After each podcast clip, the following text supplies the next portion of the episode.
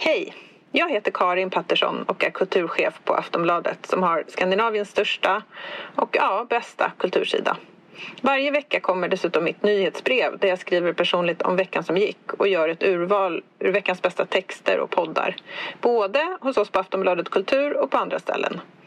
Nyhetsbrevet kostar ingenting och du får första tjing på inbjudningar till våra event och samtalskvällar om litteratur och idédebatt. Gå in på aftonbladet.se kulturbrevet och bli prenumerant. Hej då! ja, vi är igång, vi är igång. Ja, du vet, ska, du, ska jag säga det där som du sa till mig? Att det här var din sista gång? Va? Nej, okej, okej. Ja, ja, okej. Ja. Ska Marcus sluta? Nej, men så hemskt. Ja, men, men vi ska, hur vi ska göra med vår modebevakning när han sticker. Ja, det kommer inte att gå. Vad har Marcus på sig idag? Jättefina svarta jeans. Och en svart jeansjacka. Snyggt. Ja, och vet du vad han har under? Nej. Um, en randig skjorta, vit och blå. Så himla fint. Vad gör han här? Varför organiserar han inte modeveckan? Är det för att han ska gå vidare och bli en um, manlig modeinfluencer? Uh, nej, för att han har fått nya uppgifter. Um, okay. Inom corporate jag, tror, jag glömde fråga om han fick nya, nya pengar också. Men inom corporate behöver inte betyda det. Nej. Så han har blivit utnyttjad av Schibsted som alla andra. Jag skojar, jag vet inte. Nej, så jag ska, vi ska ha två andra kvinnotekniker istället. Mm -hmm. Bu. Jag skojar. Nej, jag, ska, jag, vill bara, jag vill bara visa vår uppskatt, eller min uppskattning. Mm. Alltså, han, är, han är mytologisk. Du vet att det är Jack Hildéns bästa vän också? Det visste jag inte. Och du vet att Jack Hildén är Benke Olssons son? Det vet jag. Absolut. Okej, bra.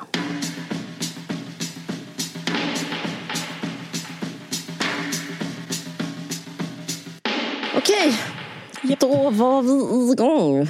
Jag ska öppna min Pepsi Max. Ja, och jag öppnar min Cola Zero. Har du med din Cola Zero?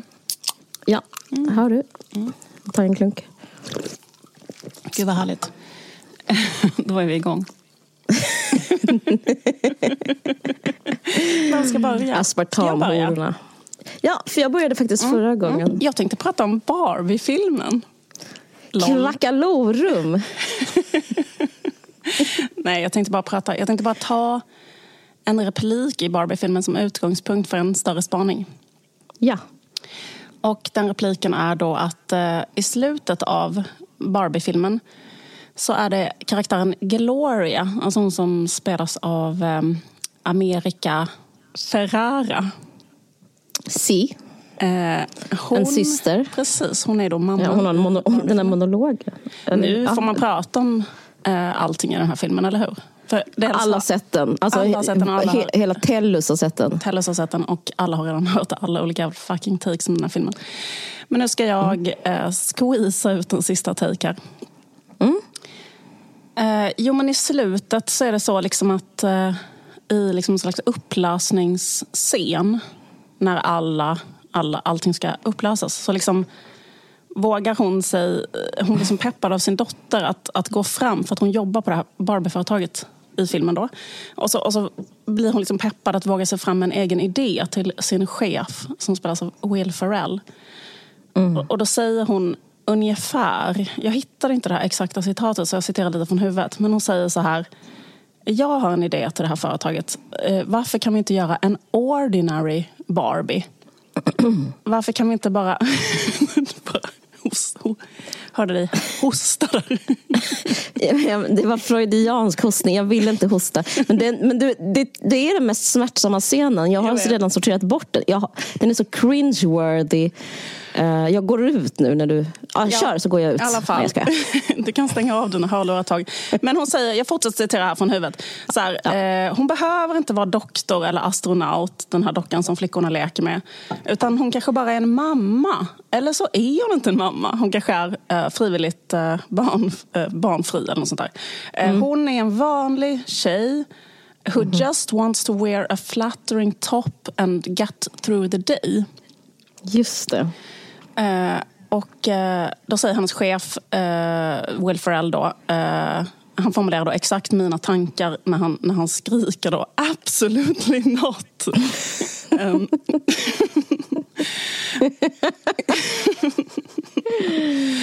Är Liksom, kände att min röst kom in i filmen där. Men, Ja. Spegling. men, men han blir genast tystad av en sån här eh, underhuggare som säger jo, eh, den kommer sälja Hear jättebra." her out. Hear her out. Det var Ja. en jättebra idé. Vi ska göra Ja. en helt vanlig Barbie. Som kanske är som flickans egen mamma och har ungefär en sån What? eh, kropp och bara har kanske en såsfläck på, eh, på vad heter det, tröjan. Kanske har lite tunt hår med lite kluvna toppar. Något liknande. Och eh, som inte har något särskilt jobb och sådär. Eh, men i alla fall. Det här liksom eh, uppfattar jag som liksom någonting som i filmen ska representera en slags lösning på ett problem som då har eh, varit kring eh, Barbie-dockan som leksak. Som är så här att eh, eh, det är dåligt för, för flickor att, liksom, att, att leka med den eller att ha liksom, eh, vad ska man säga, att den är för eh, eh liksom mycket av en ideal idealbild. Mest har det väl varit det där att det är en, eh, en, en liksom, eh, fruktansvärt smal eh, liksom, eh, eh, blondin som är vit och har liksom, eh, skitstora pattar och sådär. Men eh, mycket också då det här att liksom att, att det på något sätt skulle vara så här farligt eller dåligt för ett barn att leka med, en, en, med den här dockan. Liksom. Eh, och, eh, och i det här eh, talet så är det också liksom att det på något sätt har kanske har varit dåligt att göra då typ en president Barbie eller en astronaut Barbie eller något sånt där. Utan att man skulle bara göra liksom en helt vanlig människa som, som flickan ska leka med. Just det. Men de har ju tjocka och rull, rullstolsburna redan. Men de vill ha liksom... De vill ha liksom bara liksom in, vanligare liksom. Det är det hon säger, eller? Vet att Mattel har aldrig gjort en tjock Barbie? Så det är så här liksom en historia... Ja, revisionism. Mm, historierevisionism i filmen. För det är ju en Kul. tjock Barbie med, men Mattel har faktiskt aldrig gjort det. Kul faktiskt. De har ju gjort olika... Ja, men jag, jag refererar till filmen att det är så Ja. eh, woke Barbies liksom. Det är det, precis. Exakt. Men då de var inte hon nöjd? extraordinära liksom. Ja, de är, de är liksom lite... Ah, jag fattar. Hon vill ha liksom bara eh, någon slags medel... Precis, hon vill ha Lindex liksom Barbie. Typ. medel. En, en, men, men det jag funderar på liksom här är om det här kan vara liksom en, en, en slags... ehm, För, för, för jag bara tänker på så här, vad, ehm, liksom, vad, vad, vad det är att leka med Barbie när man är ett barn. Att ehm, Ja. man liksom i den här eh, taken på Barbie på något sätt och som jag tycker också var frånvarande i hela Mm. Den filmen. farliga Barbie, liksom. Den farliga ja, ja. kroppen Vad jag tänkte, och vad jag tänkte komma till var att, det, Ja, liksom, att man inte ähm, erkänner vad ska man säga, eh, existens av fantasi. Eller så fantasi som, eh, som, som, en, eh, som en grej som pågår Mm. i lek. Som egentligen är eh, lek. Och Just också allt annat i livet är liksom drivet väldigt mycket av fantasi. Mm. Och att liksom man på något sätt har fått för sig att fantasi är farligt på något sätt. Eller att fantasi, Mm. är, eller att fantasi liksom nästan inte finns. Liksom. Mm. Eh, eller typ ska eh, kvävas i sin linda eller något sånt där. Eller att det kan vara farligt helt enkelt på något sätt. Att vara för mycket i en eh, fantasi. Att man ska försöka vara i det vardagliga för att inte må dåligt på något sätt. Eh, och eh, då eh, tänkte jag på det just för att, eh, just det här, alltså om man då bara, eller jag bara tänker på så här, liksom hur det var, till exempel för mig när jag var liten, när jag lekte med Barbie-dockor då. Att eh, det handlade, för att jag pratade med min syrra om detta, då påminde hon mig om, för att jag hade glömt det, men liksom att eh, vi fick inte ha Barbie då för vår mamma. Så Nej. vi fick liksom spara ihop till dem själva. För att hon eh, hade då liksom typ eh, andra liksom uppfostringsideal. Då, eller hon liksom ville att vi skulle leka med så här Waldorf-dockor som hon själv sydde. Hon hade liksom, eh, hon var väldigt tidig med att ha såna ideal som nutida såna hipsterkatoliker har. Men det handlar mer, mer om så här god smak från hennes sida. Att hon liksom kanske gillade såna här linnegrejer och sånt. Och då Visst. att Barbie var för kanske vulgär. Så här. Hon tyckte liksom inte att det var så här, såg snyggt ut. Nej, visst. Och, eh, men i alla fall så sparade vi ihop eh, våra egna veckopengar för att kunna köpa det. Och mm. då var eh, de Barbie-dockorna som vi köpte var tydligen så här, eh, gympa eller så här, idrotts-Barbie. Mm jag var så liten så jag minns inte det. Men att de hade, tydligen när vi köpte dem berättade min syster då att de hade liksom um, tenniskläder, alltså shorts och um, pannband och kanske till och med tennisrack och så vidare. Kul. Kanske benvärmare. Så. Mm. Men, men liksom, vad jag, vad jag, varför jag vill komma till detta är att det är så helt underordnat. Så här, vad, vad var de för någonting när vi köpte dem? Eh, för mm. att sen eh, inträder eh, fantasin när man leker. Och då, liksom, som jag minns det, Eftersom jag lekte otroligt mycket med Barbie och jag lekte med Barbie så upp i en ålder där man var absolut för gammal för att leka med Barbie. Liksom. Jag liksom bara så här, mm. var liksom upp uppe i sådana Det är många som säger det, så jag tror egentligen att det är fel. Jag tror folk leker när de är typ upp till 14. ja, precis, exakt. Men jag minns det som mest så på mellanstadiet att vara mm. i en fantasivärld som pågick mm. i dygn och att man lekte samma lek fast leken fortsatte i flera dygn. Att man liksom sov över. Jag hade en kompis som liksom sov Vi lekte kanske hela dagen. Sen gick vi och la oss. Sen vaknade vi på morgonen så var vi fortfarande i den leken. Så lekte vi vidare. Sen så gick vi och la oss. Och liksom att vad som hände i den här leken var då liksom um, allting från Alltså menar, eh, för, för det är också en sån grej att de, att de är så här, åh, de har inga genitalier och det är så, och det är så fel att de inte har typ naturalistiska genitalier till exempel. Men det är som att, inget, det är som att barn inte ska kunna leka. Tycker folk att det är fel? ja, men liksom, det finns ju en sån så här, Eh, alltså det är typ så att man ska lite så, ju... ha en hot take. Så bara, och de har inga genitalier. Men, men, jag visste inte att det fanns en opinion för att de skulle ha det. Sjukt. Jag vet inte om det finns en opinion för att de skulle ha liksom en sån naturtrogen vulva. Typ. Men jag menar bara att ja. oavsett om de har eh, genitalier eller inte ja. så leker jättemånga barn sexuella lekar till exempel med sina Barbie-dockor. Och sen att liksom, det finns väldigt mycket Alltså man kanske lekte väldigt... Eh, liksom, också det där att man då, som ju togs upp i filmen, att det är vanligt att man förstör eh, sin Barbie. Och eh, apropå det här liksom då, att man ville göra en ordinary Barbie. Men det är ju vanligt att göra en ful, fruktansvärd Barbie som man liksom ritar i ansiktet och liksom förstör. Mm. Och det tycker jag också är ganska intressant som fenomen. Liksom, att, eh, alltså jag bara snackar om det huruvida man man blir... Eh, alltså just att, att ens egen fantasi träder in och skapar helt andra saker. Och det är ju det som är liksom lek helt enkelt.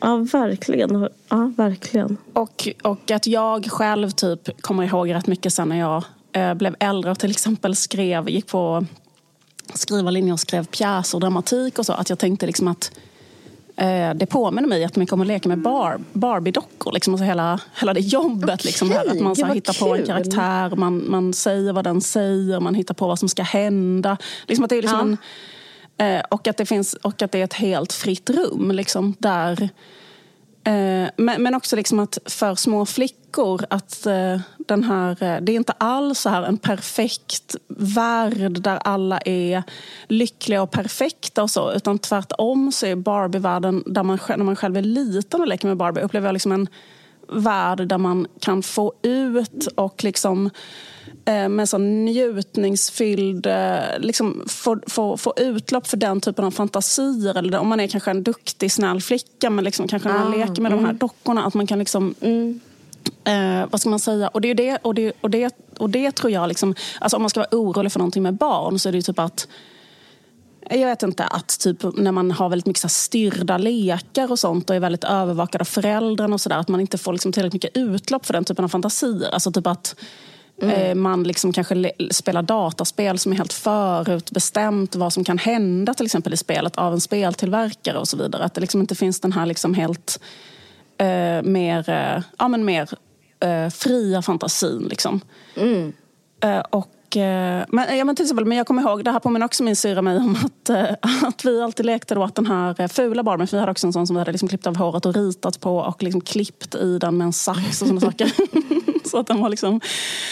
Den lekte vi alltid att den var hembiträde. Och den var liksom... Eh, blev hela tiden, alltså den var hela tiden som en eh, slav som alla hatade alltså. och straffade. Och liksom att den var okay. den dumma, elaka hembiträdet som alla hatade. Okay. Och det var liksom en återkommande karaktär. Liksom den här okay. typen, eh, vad ska man säga, eh, liksom, eh, ja, men typ att straffa eller förnedra det här dumma hembiträdet. Det var som en, liksom, en återkommande lek. Usch. Eh, ja, men eh, liksom, menar att det är så här, det är liksom ett av få tillfällen där där liksom, vad ska man säga, det, liksom den typen av sam... Ja, ja, det är rätt plats för Ja, det är rätt plats för den typen av... När man alltid ja, annars ja. är en sån domesticerad, väldigt duktig flicka med typ en rosett i håret. Och sen ja, så finns liksom en plats där Nej, men fattar du vad jag menar? Att eh, flickor annars är alltid så här... så jag vet, jag vet. Förlåt att jag inte applåderar när jag hör att ni straffade ett nej, nej, nej, nej, Jag bara menar att det, det är så mycket sjuka saker som pågår i ens eget huvud när man är liten. Liksom tanken på att en vuxen skulle gå in där och säga så här, liksom, nu ska du leka att det här är en vardaglig Barbie. Där det heller inte får finnas en excess åt andra hållet. Där det heller inte får finnas en, en överdriven fantasi om eh, oändlig skönhet eller makt. Eller, jag vet mm. inte, det, det, är också väldigt eh, liksom en, en konstig syn på eh, fantasi, tänkte jag på. Verkligen. I alla fall så jag tycker att man, man ofta får den här, den här vibben nu. Liksom att, så här, att, att det finns något som är farligt med fantasi eller något som är eh, dåligt med fantasi. Och eh, jag lyssnade på ett... Alltså i filmen eller i, liksom i, utanför? I, I, filmen eller utanför filmen? Nej, utanför filmen. Hur, nu, var, nu, eh, ja, jag hörde ja. på ett uh, program i, uh, i vad heter det, P1 mm. uh, som handlar om kärlek. Var det kropp mhm. och själ? Typ någonting. Lär ju. Men i alla fall så handlar det om så här, den lågmälda kärlekens revansch. Så handlar det om liksom att eh, eh, ja, men liksom helt vanlig så här, kärlek, eh, vad ska man säga, eller så här, vardaglig kärlek utan så starka känslor. Att man liksom mm, efterlyser mm. det. Och så var det typ mm. en eh, reporter då, som heter eh, Sebastian Hedlund och han, eh, han, sa, han började med att säga så här. Ända sedan barnsben så har jag konsumerat storslagen kärlek i fiktionen i litteratur och serier, men framför allt filmer. Kärlek som är värd att dö för, som i Titanic. Kärlek som är värd att döda för, som i The Matrix. Kärlek som övervinner fysikens lagar, som i Superman där sistnämnde flyger runt jorden så snabbt att tiden börjar gå baklänges bara för att rädda sin älskades liv. Denna orimliga, overkliga och ouppnåeliga kärlek har färgat min bild om vad det innebär att vara kär.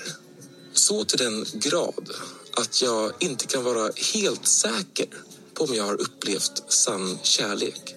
Då inget av det jag har känt har motsvarat det starka som beskrivs i fiktionen.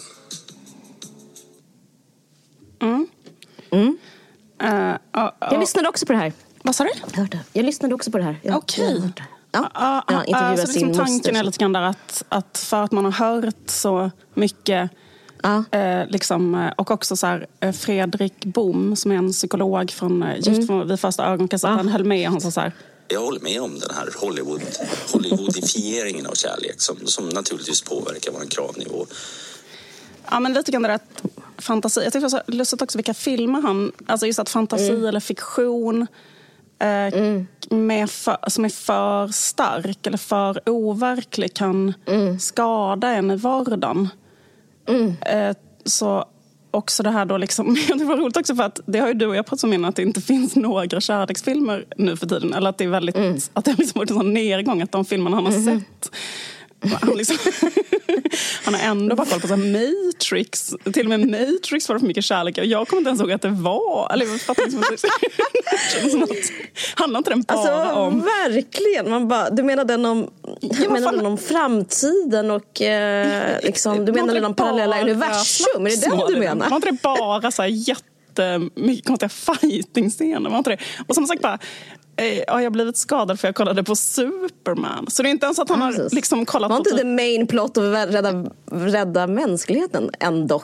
Ja, väldigt roligt att, Precis, typ att extrahera en sånt överdådigt kärleksbudskap. Alltså roligt av honom. Det var ju liksom, ja precis, det, det, det, det, det, det, har för sig gått bara som en otrolig liten bisak i filmen. Men även det var för mycket och förstörde mig. Ja, så Den D-bågen orkade inte han med. Subplotten. Varför kunde det inte bara handla om ett puttrigt vardagskärleksförhållande? Så att, man inte, så att man inte fick så Vilket höga... det kanske gör. Jag minns inte hur kärleksförhållandet var där helt ärligt. Det kanske, alltså den, I för Superman? Ja. Jag kommer inte ihåg eh, faktiskt. Eh, jag, jag har absolut inte sett den filmen ska Okej, säga. Titanic får man faktiskt ge honom. Men, men det är också lite släppt. Den kom upp 97. Just Dags det, precis. vidare. Titanic får man ge honom, Ja. absolut. Men det finns ju många som om man ska säga, porträtterar överdriven kärlek eller så på ett eller, ja, det, eh, alltså, jag menar, Dessutom om man, är inte om man får Titanic gå tillbaka ända till 97, om man får gå tillbaka ända till Matrix, så är det ju... Ja, det är år 2000. Nej, jag vet. Nej, men det är ju helt sjukt. Ehm, nej, men jag lyssnade också på det här och jag var baffled.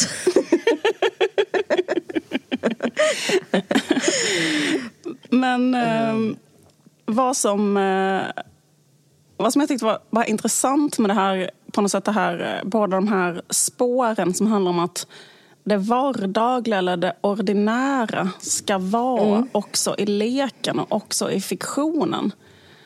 Eh, även fiktionen ska vara eh, imitera så mycket vardagen som möjligt för att annars är det farligt. För att annars kan man kanske inte hitta kärlek. Mm, ja, men det är lite skyll på andra, tycker jag. Eller? Kan ju inte skylla på en film. Eller? Ja, eh, men eh, i alla fall så ehm, eh, har jag läst eh, lite grann av eh, Lacan på sista tiden. Du och jag smsade. Det är också en favorit, en av dina favoriter. Men i alla fall så eh, är han liksom eh, inne på det här. Jag måste säga då att, eh, börja med en brasklapp som är att jag eh, förstår inte, alltså jag förstår kanske så 5 procent av Jag skulle faktiskt precis säga det. Jag, du säger att det är min favorit, men jag vill också säga att Lacan är också min, liksom, eh, vad ska man säga? Jag, jag, ungefär, eh, ända sedan jag läste litteraturvetenskap när jag var typ 24 så har jag läst Lacan och jag fattar fortfarande inte, måste jag också säga. Alltså, typ, jag också så, det är också sant, eller vad man ska säga. Nej. Det är riktigt svårt att förstå. Absolut. Men när man förstår något så kan det vara helt underbart och sen så bara förstår man inget igen. Men, men, men jag vill verkligen säga att eh, favorit är inte samma sak som expert. Det, svårt. stämmer verkligen. Det var, Ja. det var liksom, eh, det är liksom som att när man läser vissa meningar så Fast han är ändå helt bäst. Så, han är bäst. För att när man Ja. läser vissa meningar så blir man helt skakig fast man liksom inte Skakad. riktigt förstår det. Men till exempel, jag tycker han, han, han skrivit som definition av kärlek som är så himla fin. Som är så här, Alltså. kärlek är att ge någonting som man inte har. Ja. Det finns. Det är jättebra. Det är väldigt sant. liksom. Jag förstår vad jag menar. Nej, det är jättebra. Det är Det är så, ja, men exakt. Men i alla fall så, så eh, är han ju inne på liksom att eh, verkligheten struktureras av liksom tre saker. som är så här, Eller inte verkligheten kanske, men typ så här, hur man uppfattar allting. Och det en grej är det reella. Och det är liksom inte verkligheten inom citationstecken. Utan det är så här, det reella är det som liksom bara finns och man kan typ ta på. Ja. Eh, sen är det liksom, men i alla fall så är han inne på att det finns det imaginära och också det symboliska. Eh, och det, det. symboliska är liksom alla så här lagar och överenskommelser och normer. Men det jag tänkte prata om var liksom det imaginära. Men att liksom mycket av... Eh, alltså för jag skulle bara nästan vilja säga tvärtom det där med att vara, bli kär. Liksom, att det förutsätter en fantasi. Liksom, eh, om man inte har en fantasi, eh, en romantisk fantasi om den andra personen så kan man inte bli kär. Alltså, ska man, hur ska man tänka? Eller menar, om, om man ska liksom bannlysa fantasi eller det imaginära spåret och bara ha liksom det reella spåret.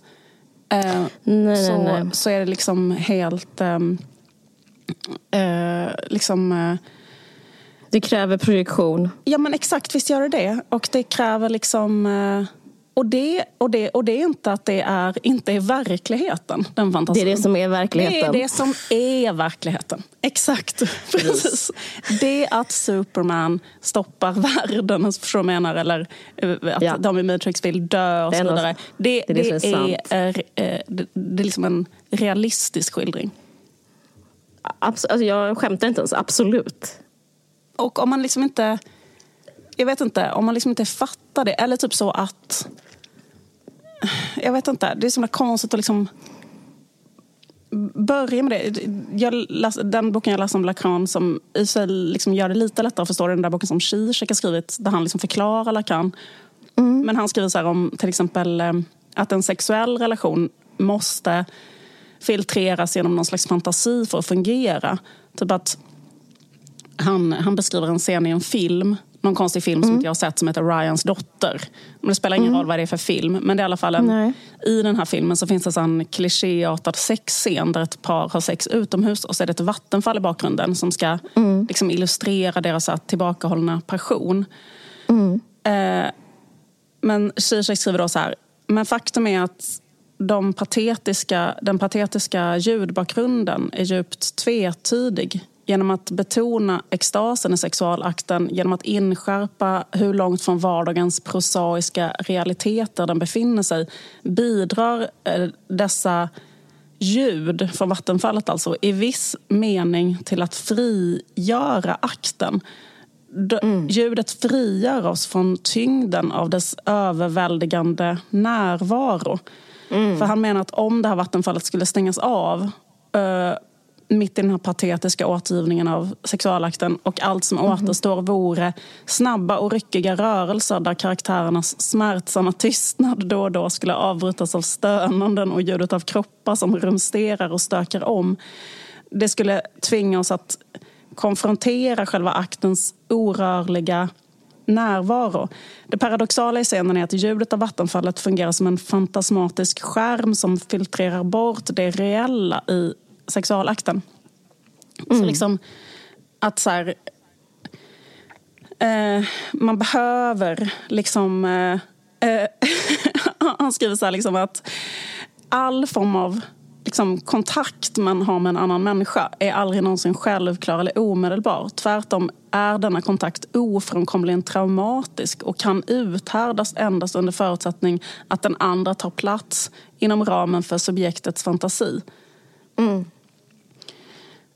Men det är också, det påminner också lite om den här, vad ska man säga, eh, vad heter det? Berättigandet för konst eller berättigandet för litteratur. Att varför, man kan vara typ så, kan, från ett politiskt håll, så här, varför ska det ens finnas? Vad är det produktiva med det? Liksom? Men, det kan, men det kan ju också, alltså om man pratar med Lacan, att det kan, liksom, det kan vara mer verkligt än verkligheten själv för att beskriva en verklighet. Absolut. Eh, alltså det är därför jag tror på litteraturen som sanning. Liksom. Skitsamma, jag ska inte bli romantisk. Fast det är rätt romantiskt alltihopa. Det är en romantisk idé. Eh, Ja, men det är någonting med det som jag upplever som så här... Jag tycker liksom att man måste på något sätt ge, ge sig själv liksom en örfil om man tänker så, om man känner så. att eh, liksom, eh, Det ska inte vara en storslagen fantasi kring en docka eh, för ett litet barn. Eh, det ska inte... För att, eh, liksom det är som...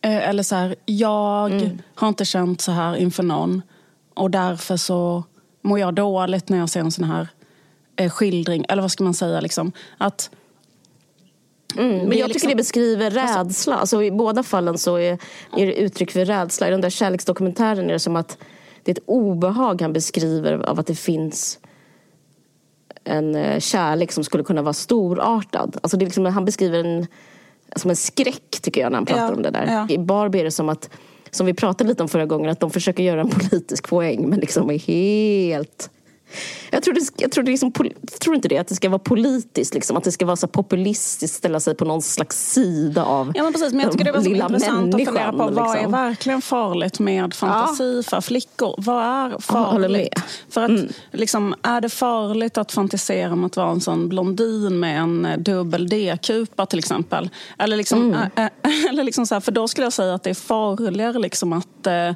eh, var väldigt inte fantisera alls, liksom. av sina föräldrar och ha på något mm. sätt eh, överjaget påslaget hela tiden och någon som gör så korrekta ledda lekar och att hela tiden eh, typ spela kanske ett spel som någon eh, idiot har räknat ut exakt allt som kan hända. Eh, och, och, ingenting Visst. där får vara så här sjukt eller perverst eller alltså så här, sinnessjukt så som alla människor är. Eh, mm, visst. Liksom, jag vet inte riktigt vad som händer då. Då blir jag lite rädd för hur de flickorna kommer bli som vuxna. Liksom. Eh, alltså. Det, det är väl liksom att det känns som en del av en normal... Eh, eller, eller jag vet inte. Det, det, det, mm. det, det är någonting där som känns... Eh, Alltså jag vet inte, att man, liksom, att, att, att, att man vill att det ska vara så jävla tillrättalagt. Och sen att, att man, att, att man liksom blir hotad hela tiden av andra människors um, Eh, ja men typ att, eh, jag vet inte. Det, det, är också någonting med liksom det här att man inte riktigt förstår liksom, poängen med som irrationalitet i samhället. Typ att en jättestor grej, det är det här som mm. typ Georges Bataille skriver om. Att typ så här, alla så stora eh, känslor i samhället skapas, alltså all helighet skapas av sån irrationell um, Ja, men typ så här, eh, typ, eh, att, liksom vara, att, att, eh, att ha eh, eh, extrema, att bygga, att bygga monument, att ha eh, religion, att göra typ ritualer, att hålla på med lyx och överflöd. Och liksom, eh, att, att, att liksom, poängen med att göra något irrationellt och överdrivet gör att det blir magiskt på något sätt. Eller fyll, alltså det fyller liksom en funktion. Alltså det att magi i en lek med en docka till exempel Eh, mm, det måste finnas ett, någon form av Men jag, håller, jag, jag fattar vad du menar. Liksom. Ja, vad sa du? Jag fattar vad du menar. Ja. Eh, men, eh, men jag skulle inte säga att... Jag har inte samma upplevelse. Eller, eller skitsamma, men, det, men jag, jag tror inte det är så... Båda kan vara dåliga, skulle jag ändå vilja säga. Både, jag, jag, jag, jag har så himla negativa upplevelser av Barbie eh, som är att det, att det var som skrämmande och pornografisk att jag tyckte liksom den dockan som barn var typ, jag tror, jag tror den, Men jag tror att det är intressant att ni lekte de här liksom mörka lekarna för jag skulle säga att just Barbie är det är typ som djävulens docka vecka. Ja. jag tycker det. Alltså, sen ja. så vet du, jag har ju två flickor själv som det enda de gör är att leker, leker som varar i flera dagar och typ är i en sån lek just nu. Mm. Alltså det, mm. Så, så det, det, it's happening. Alltså det, mm. det händer där ute i stugorna. Och men, eh, de har väl några Barbies också. Men, men, men, de, men de leker fan inte med dem, men de leker med andra grejer. Alltså, om man har fantasi också så att då kan ju allting vara besjälat. Då är det typ så, den här magiska pinnen. Och så, är det typ en, eh, och så håller man på så med den jättelänge. Liksom. Ja men exakt, Hur som helst, var det också med de dockorna. Att vi hade ju bara två ja. dockor. Men sen allting annat som man lekte med var ju så här typ. Man tog in vad som helst i den leken och låtsades att det var. Så det spelar inte så stor roll liksom, hur någonting ser alltså, ut. Objekten men det är, är så sekundära. att den dockan inkarnerar någonting fruktansvärt negativt. Det är det jag försöker den, säga. Att jag, jag skulle inte säga att den liksom, dockan är som Eh, alltså, den är inte en tom den, be, be, be, behållare? Den är, den, den är inte tabula rasa. Nej, och, och om man har mega mycket fantasi. Det är sånt. Jag menar inte att battla dig vem som hade mest fantasi. Men jag hade också fantasi när jag var liten. Och jag upplevde Eh, just, och jag tror faktiskt det har att göra med den vita rasen. Nej jag vet inte, jag bara överdriver. Men jag tror att det har att göra någonting med liksom den där långa, blonda, storbystade, grinande, blåögda, liksom, eh, liksom smala figuren som var... Jag ville, när jag lekte hos kompisar och så, så gjorde vi också bara den här typen av djävulslekar. Det var också bara det var också bara att så här saxa sånt lesbiskt sex. Ja. Eh, och typ så knulla jättemycket med Ken. Och typ så, eh, liksom, de, är, de är väldigt kroppsliga. Alltså det är väldigt mycket så det är så mycket hud hela tiden och hår. Alltså det är någonting eh, eh profant med liksom själva Fast det är inte dåligt. Men jag minns ofta mm, känslan av ett obehag. Alltså, mm. som, alltså som inte var positivt. Eh, som jag kanske hade mindre när jag lekte, liksom, eh, gick lös med min bebissmurf. Liksom, som var min favoritleksak. Liksom. Då var så, aha, eh, en rolllek som varade i åratal. Liksom, sådär. Men, eh, så jag tycker Barbie ja, är, är, är intressant som objekt Att de är gjorda av liksom såna eh, liksom sjuka människor, att den ser ut så, att den är gjord eh, ja. liksom, i liksom, den mest vidriga, på den mest vidriga ja. tidsepoken någonsin. Och att, liksom, ja. Jag vet inte, så, så, så, det är mycket möjligt att det att att där var någon Att sån, ni lekte där med hembiträde tycker jag makes satanistisk sense. Eh, ja, det är kärna. Men det är också därför som det är intressant att tjejer ofta vill förstöra dem. Liksom, för att det, det är liksom någonting Visst. i det som gör att man vill att det finns liksom ja. en, en destruktiv Ja, men det, är liksom, det är nästan som man har kollat på porr. Så upplevde jag. Jag hade ja. en kompis när jag var liten och hon och jag brukade kolla på porr. Hon, hennes pappa hade, var porrmissbrukare och hade en samling med porr. Så bara såg vi alla de här, liksom, så här rosa könen. Liksom. Usch, ja. Det var liksom samma universum som Barbie var i. Jag måste uh, faktiskt säga att jag lekte uh. inte särskilt mycket sådana sexlekar med min Barbie. Men, utan, men jag vet att andra gjorde det. Men, men jag, jag vill inte... Jag liksom, hade inga Barbies. Men, men jag, jag, det, det, var liksom drömmigt att komma hem till en kompis och bara typ, det var typ att gå in och ta en drog. Så, alltså det, var, det var liksom ja. inte... Det var inte Positivt. Det var, det var, nej, det, jo, nej, jag skulle säga. Det var inte neutralt. Det var det bara jag skulle säga. Det var inte så... Ja, en docka. Utan nej, det, det är liksom precis. så... Just det. Uh, men, men det är intressant att då hon vill göra en sån vanlig docka. För då skulle liksom hela poängen med Barbie tror jag kanske försvinna. Jag vet inte. Ja, precis. Ja, just det. Verkligen. För liksom, exakt som du sa, att du lekte med en bebissmurf. Men skulle det vara bättre för dig att leka med en helt vanlig docka som ser ut som exakt som din mamma? Typ. Alltså fattar du vad jag menar? Det är liksom så här, jag förstår inte vem som eh, Nej, absolut vill... inte. Det skulle vara freakish. Där skulle vi behöva gå hos Lacan länge. Nej, men jag menar, det, skulle vara, det skulle verkligen vara sinnessjukt om jag skulle leka med en docka som såg ut som min mamma. Det är voodoo. Det är voodoo. Ja men exakt, precis. Det, det skulle vara eh, väldigt... Um... Och sen som då om jag skulle tappa den där dockan. Man bara, och, du vet.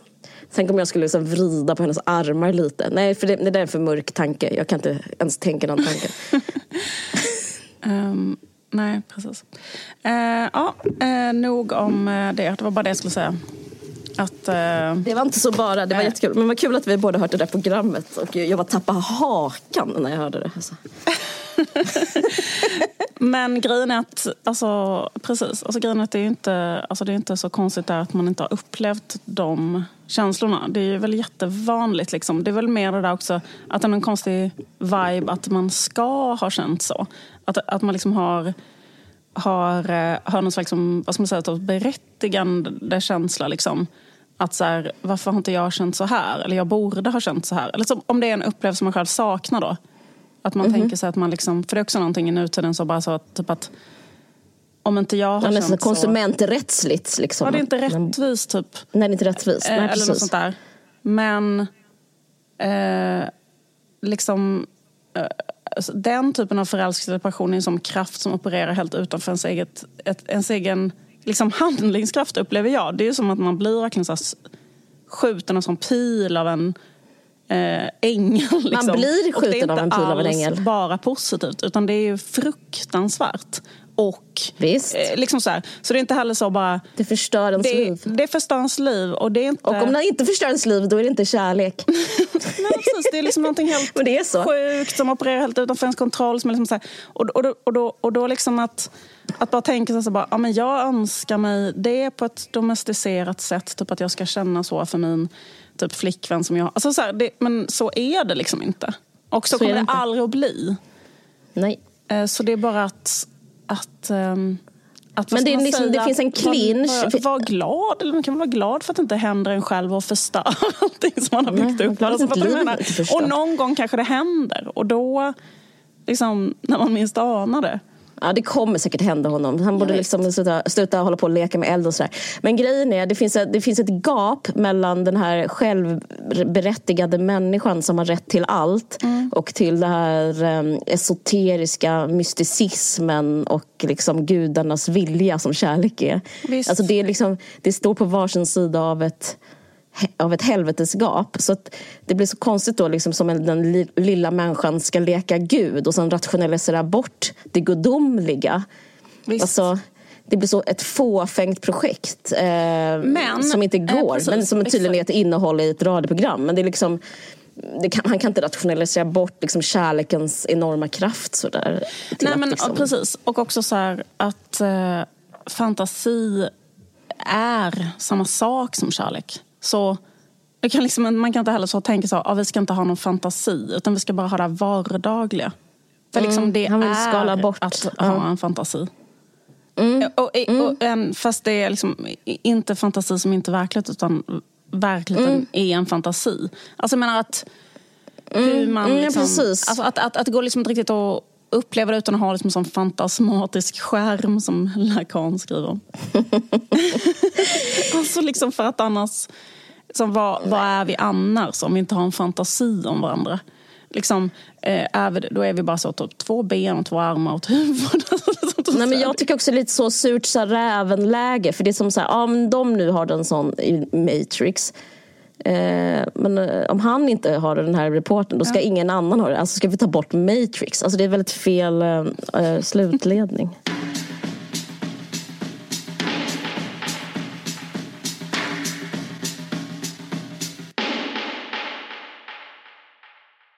Nu ska jag spela upp en grej för dig. Mm. Hoppas det går. Do you see like um, is there like a fantasy of dying young yourself that you could subscribe to? Or do you see um, something? Yeah, I mean, you know, I wish I was dead already. to say that.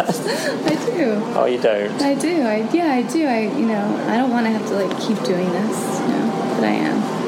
The so, the music side, being everything, being a pop star or just being alive. Everything. Det var Lana Del Rey som sa att hon önskade hon var död. Ljudet föll bort lite. Vad var frågan? Alltså, eh, frågan är så här...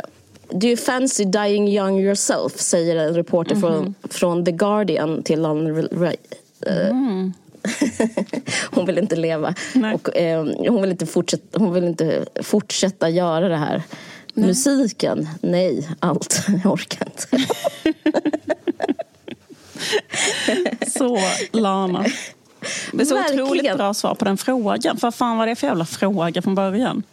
Ja, är det någon, ja precis. Men hon pratar liksom att alla hennes idoler är döda. Alltså dog när hon var 27, typ Kurt Cobain. Jag vet inte vilka mer hon menade. Men, ja. Uh, nej men uh, jag ska absolut inte prata om Barbie. Jag har bara en mening. Eller så här. Det var, mm. jag, bara, jag, pratade, jag var på Manila. Mm. På den här på den Eller var det, vad heter ja. det minglet? Ja det var jag. Det mm. var jag. Kul, jag har aldrig varit där. Hur är det? Du kan det, kanske inte det, ge den... Eh, flickdröm. För det känns som att där är liksom de författare som liksom får det är någon slags pyramid och så längst upp är de författarna som typ får mest erkännande och de blir bjudna till Manila. Mm. Jag ska säga att jag är inbjuden till Manila men jag har inte gått dit. ja men precis, du kan säga men... det. Nej jag skojar. Varför inte? Uh, det var jättekul. Um, jag tycker kanske inte att sådana saker är lika roliga som du. Helt enkelt. Vänta, du får, du, får gå dit först. För det är ja, men Jag tycker det känns så, jag blir kanske lite för blyg och så, liksom, att jag orkar inte stå där och stå men då, det, det, då, det vet de om. Typ. Men därför finns det en aldrig sinande bar. Okay. Plus jag bor så långt därifrån. Ja, absolut. Nej, men det jag skulle säga var... Till exempel, nej, det, var underbart. det som var underbart var att de hade stora silverbyttor med kant, stek, smörstekta kantareller. Wow. För mig är inte det, för mig är inte det vardag. det är det, verkligen inte. Nej, men bara, för mig liksom, det är kanske det godaste som finns, att äta så här smörstekta kantareller. Och så var det så att man fick vara på Manila och ta hur mycket man ville. Det var som någonting ur en saga kändes det mm, som mm. faktiskt. Mm. Nej men det var kul att prata med typ Cecilia Hagen och ah, det, var, det var roligt. Men det också, finns också en sorg med det för att det har varit så ouppnåeligt det finns en sorg med att få vad man vill också. Mm-hmm. Jag, tycker aldrig, jag blir nästan aldrig glad när jag får vad jag vill utan det, det är ofta mer melankoliskt. Förstår du mm-hmm. vad jag mm-hmm. menar? Mm-hmm. Eller mer som att man kan säga det är en känsla som man bara, man bara pustar ut och sen så bara går man vidare. Jag, innan så föreställer jag mig alltid att det ska vara förknippat med lycka och glädje. Men jag var verkligen lycklig över de här kantarellerna. Ja. Men, men liksom själva att jag som författare var inbjuden där var liksom nästan melankoliskt på något sätt. Det finns liksom en strävan som dör. Och sen som bara byts ut i äckel inför en själv att man är en sån, att man är en kulturelit per definition. Eh, det är liksom något äckligt, man blir äcklig istället direkt. Alltså det är mycket mer romantiskt att sträva. Eh, jag tänkte på det när jag var där. Men i alla fall, eh, jag träffade Isabelle Ståhl som var där som har precis doktorerat i idéhistoria. Och ehm, det var väldigt givande. För hon, det var kul att prata med henne för hon hade lyssnat på vårt avsnitt om Barbie och det var väldigt intressant att höra hennes professionella take. Ja. För hon sa så här. Jag såg Barbie och jag, och jag tyckte det var så jävla basic att den handlar bara om hur det går ut ur Platons grotta. Det var det enda jag tänkte på. Men det jag ska säga nu det att jag, jag tyckte det var konstigt att, att när vi pratade om det så pratade vi inte om ett, liksom, en aspekt av dödstankarna. Eh, för vi pratade nästan om det som att det var som att Barbie var solitär i en värld av normalitet. Och så, så var det helt plötsligt gjorde Greta Gerwig en Barbie-film och så har den Barbien och dödslängtan. Och, ja. Men det är liksom inte alls så. Utan det är att Barbie är en del av en rörelse. Alltså den här dödsbarbin. Som eh, blev eh, ratificerad. Alltså den blev eh, liksom erkänd ungefär när Lana Del Rey sa det där om att hon ville dö. Alltså, Lana Del Rey gjorde den här rörelsen som kallas Sad Girls. Den har hon gjort till ehm, nästan folklig. Och den har vi pratat väldigt lite om i vår podd. Vilket jag, jag fattar inte riktigt varför. För den har hela tiden funnits. Den har liksom funnits ungefär sedan 2010 eller i alla fall 2014 någonting sådär. Och den har liksom löpt som ett parallellt spår med en annan rörelse som har varit den här, så här girlboss-feminismen. Vi kanske har varit så väldigt upptagna med att liksom försvara oss eller liksom klara av den här eh, eh, liksom självförtroende och liksom styrelseledamot. Det har varit så disturbing att man liksom kanske inte haft tid att gå in i liksom någonting annat. Men jag har lyssnat på en eh, dokumentär där jag, jag spelar upp eh, det är Peter Ide som handlar om Lana Del Rey och Sad Girls. Och det handlar liksom om att Mm, alltså samtidigt som så här Beyoncé sjöng det där med Girls who run the world girls och så så fanns det typ en antirörelse. Och sen så nu så har det kommit upp lite igen. Alltså de har fått eh, jag läste i en, en artikel i The Guardian som handlar som liksom lite så brittisk, lite rolig. Den har titeln A smorgasbord of unlikability. The authors helping sad girl lit grow up. Alltså det handlar om att det, det börjar som, som en indie-grej nästan. Eh, det här med typ att olika så här, deppiga tjejer har nu blivit liksom en helt industri. Och i så här, förlagsvärlden så är det nästan så här, har det blivit det folk vill ge ut och cravar. Eh, och det finns liksom på TikTok så är det jättestort med så här sad girls lit och typ så här husgudar till dig och mig. Alltså typ som Sylvia Plath och så har blivit så här jättestora igen. Och, alltså den här grejen med att vara en sån strejkande eh, tjurig, deppig, bortskämd vit tjej. Eh, som känner liksom sig som en vad ska man säga, en, en, en melankolisk figur i samtiden. Alltså det har blivit som eh, nästan ja, mainstream nu. Eh, och det, alltså, jag tycker det är intressant att det har liksom blivit eh, en rörelse. The Guardian skriver så här. You probably come across this woman. She's unfulfilled in her career. She has been abandoned by at least one man. She is aimless and lamenting the obstacles in her life, uh, of which in reality there don't appear to be too many. She's just not miserable, she's a mess. self-absorbed and full of self-loathing.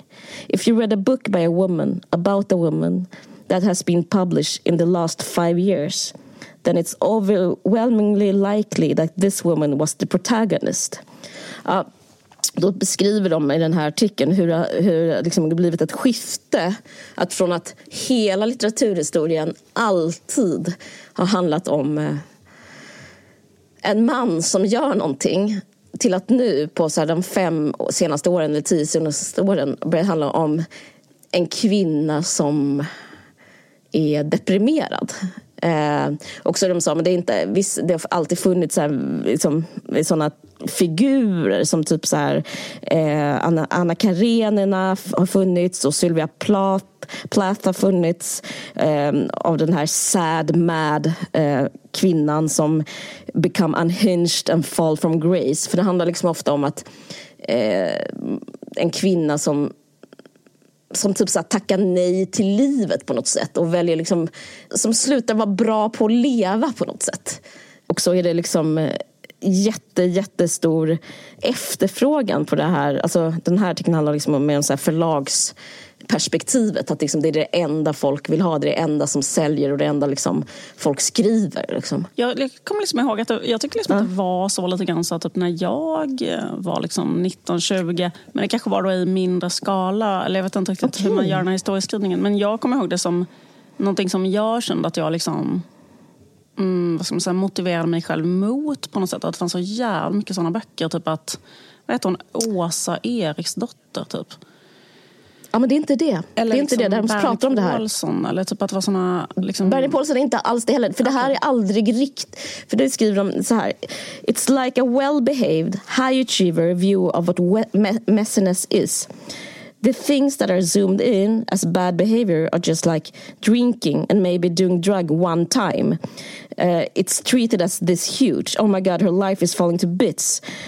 Um, and like, is it? Alltså de menar liksom att det är för, för det är intressant, för det handlar också om jag hörde på ett, eh, en intervju med Fredrika Tillandersson som har skrivit en doktorsavhandling om Sad Girls Online och på den här Krakelpodden. Och då pratar hon om det, att, liksom att man får aldrig bli...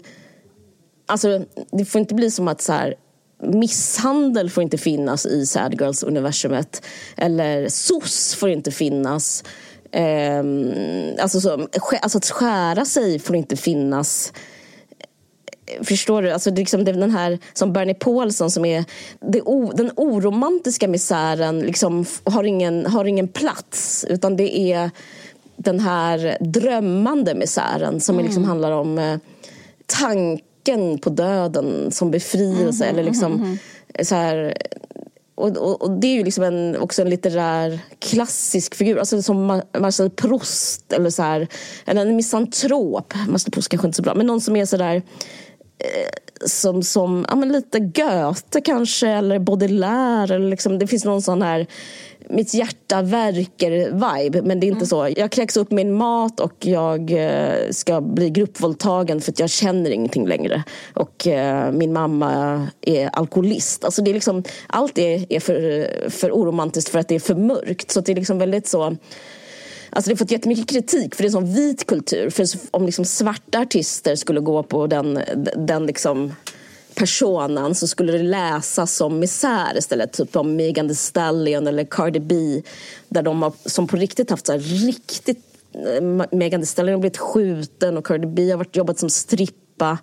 Men hon, båda de liksom det skulle vara mycket mer sorgligt eller tra tragiskt om de skulle liksom vara så här, men vi sad girls, de skulle vara mer vara som, ah, ni är sossfall typ, eller ni är slödder. Alltså, för, så det finns ju verkligen eh, en klassaspekt av det. Eh, som är rätt så intressant. Eh, men eh, jag vet inte.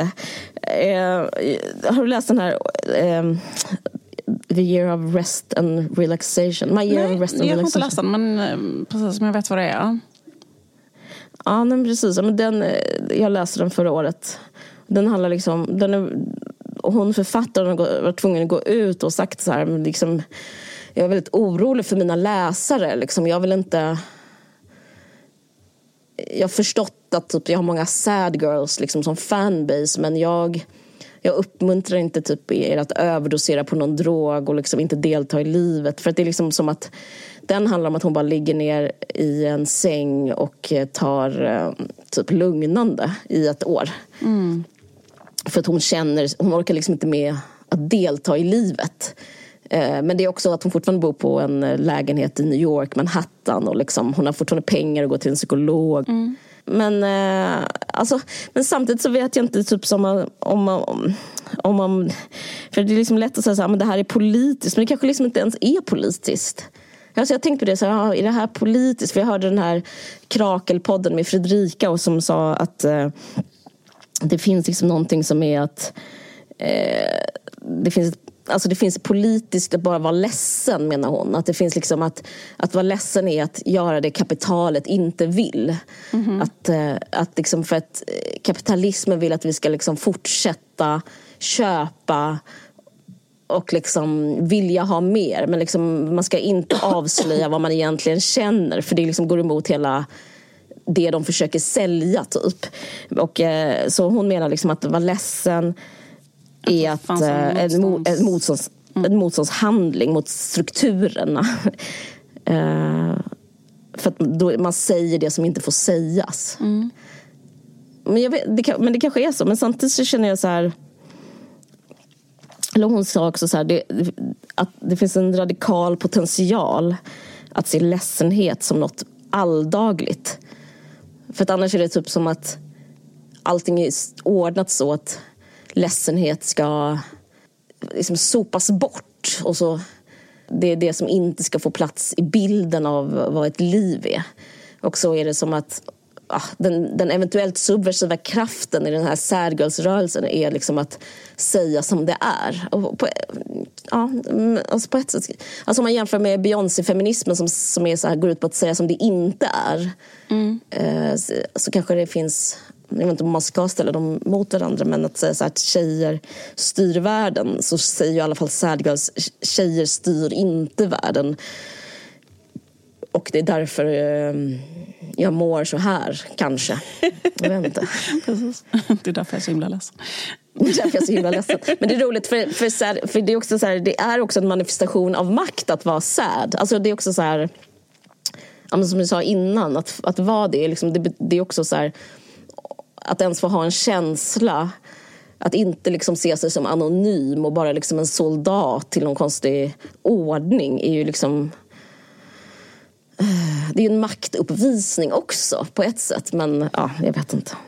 För mig har inte, behöver inte sad girls-rörelsen den kan få finnas utan att också att få vara politisk. Jag, jag, den, den kan också bara existera som ett symptom bara på nuet. Alltså, jag vet inte ens om man behöver så här, tvinga den att vara så pass duktig liksom, att den är politisk. Och att det, Lana Del Rey är egentligen politisk och hej och hå. Hon kanske bara är eh, eh, eh, Goethe liksom, för vår tid. Men jag tänkte på en annan sak som vi pratade lite i vår livepodd. Alla har ju verkligen inte sett den, men pratade om det här med online-psykologi. Att en sak som, som får en politisk kraft med, med att vara en sad girl är liksom att ställa den i förhållande till det. Jag har inte direkt en eh, knorr eller en slutsats här men jag kan bara berätta om en känsla jag har. Och den känslan är att jag hatar eh, men du pratade om något avsnitt att jag hatar the holistic psychologist. Ja, ja. ja. Det är en jättestark känsla som jag liksom inte alltid kan säga så, varför jag gör det. Och så när, i livepodden så pratade jag om att jag kände mig eh, sårad lite, lite femi- feministiskt sårad av att hennes förslag på alla konflikter var att alltid bryta med en vän. Just Kommer du det. ihåg? Ja, absolut. Eh, och om man ställer det till exempel i förhåll, motsats mot till exempel Simone de Beauvoir som var så att organisera sig med sina väninnor om man upplevde att eh, världen eh, rövknullade en så var hon mer så, ja men bli ensam och ta tag i det ensam, du är bäst ensam. Alltså, det, jag tyckte hon liksom eh, gjorde någon slags eh, Eh, feminist, som antifeministisk destruktivitet i det där. Men också att det var bara oskönt och liksom eh, simplifiering av relationer. Att vara så, för en relation är ju också att man ska ha så mycket krav på sina vänner. Det var någonting som jag... Jag gillar inte det sättet att se på nästan Nej, det är helt... helt varufiera eller monetisera. Liksom. Ja, nu har du gett mig så här mycket, det är värt så här mycket. Och det är inte värt någonting just nu, då måste jag liksom cut you off. Och det är liksom nästan ekonomiskt att se sina relationer så. Eller jag vet inte om det är rätt ord. Men liksom... Och sen ska man ha krav på sina vänner istället för... Alltså det är ett väldigt konstigt sätt att se på kärlek helt enkelt. Eh, kort sagt. Att, man, att inte det är liksom något som är villkorslöst och evigt utan någonting som är prestationsmässigt och enligt en mall. Så det är ett, det är ett skäl att hata henne. Men, men, men, jag, men jag fick liksom i alla fall en till nyckel eftersom jag, efter jag har läst och lyssnat på det här om sad girls-rörelsen. Och det är det är det här. Alltså, jag vet inte liksom sad girls berättigande men, men ett berättigande är att det går emot allt som the holistic psychologist säger. För man kan också fråga sig varför man ska må varför ska man må så bra hela tiden? Alltså om man läser hennes poster så är det som att hela tiden ska man liksom optimera sig till till, till vad då liksom? Man ska hela tiden så här, man ska, man, ska he, man ska heal och man ska evolve och man ska komma över trauman och man ska liksom ja, och jag har haft väldigt svårt att fatta varför jag eh, blir provocerad av det men, men jag tror det är jag tror det är någonting... Jag, jag, jag bara känner mig...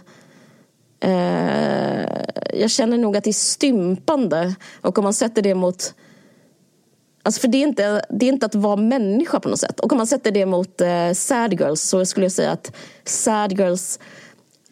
Om det finns något subversivt så är det liksom att kräva sin rätt till att vara människa. Och, och, det kan vara, och som kvinna kanske inte just de här övre medelklasstjejerna men det finns liksom historiskt sett att kräva sin rätt att vara en ledsen kvinna. Eh, ja, men det har något, tycker jag. Absolut.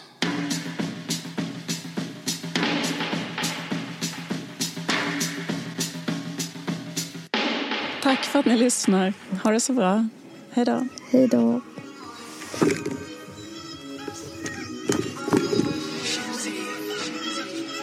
Vinterns Sara, något gnäll. Vart är mazen, vart är flosen? Jag ska ha dem nu ikväll. Jag kan pull up där med nån ashis eller jag kan pull up där själv. God damn, yeah I'm feeling myself. Je m'appelle Mr did it by himself. Du fucking talking my i I'm a two svenska blondiner på ett fönster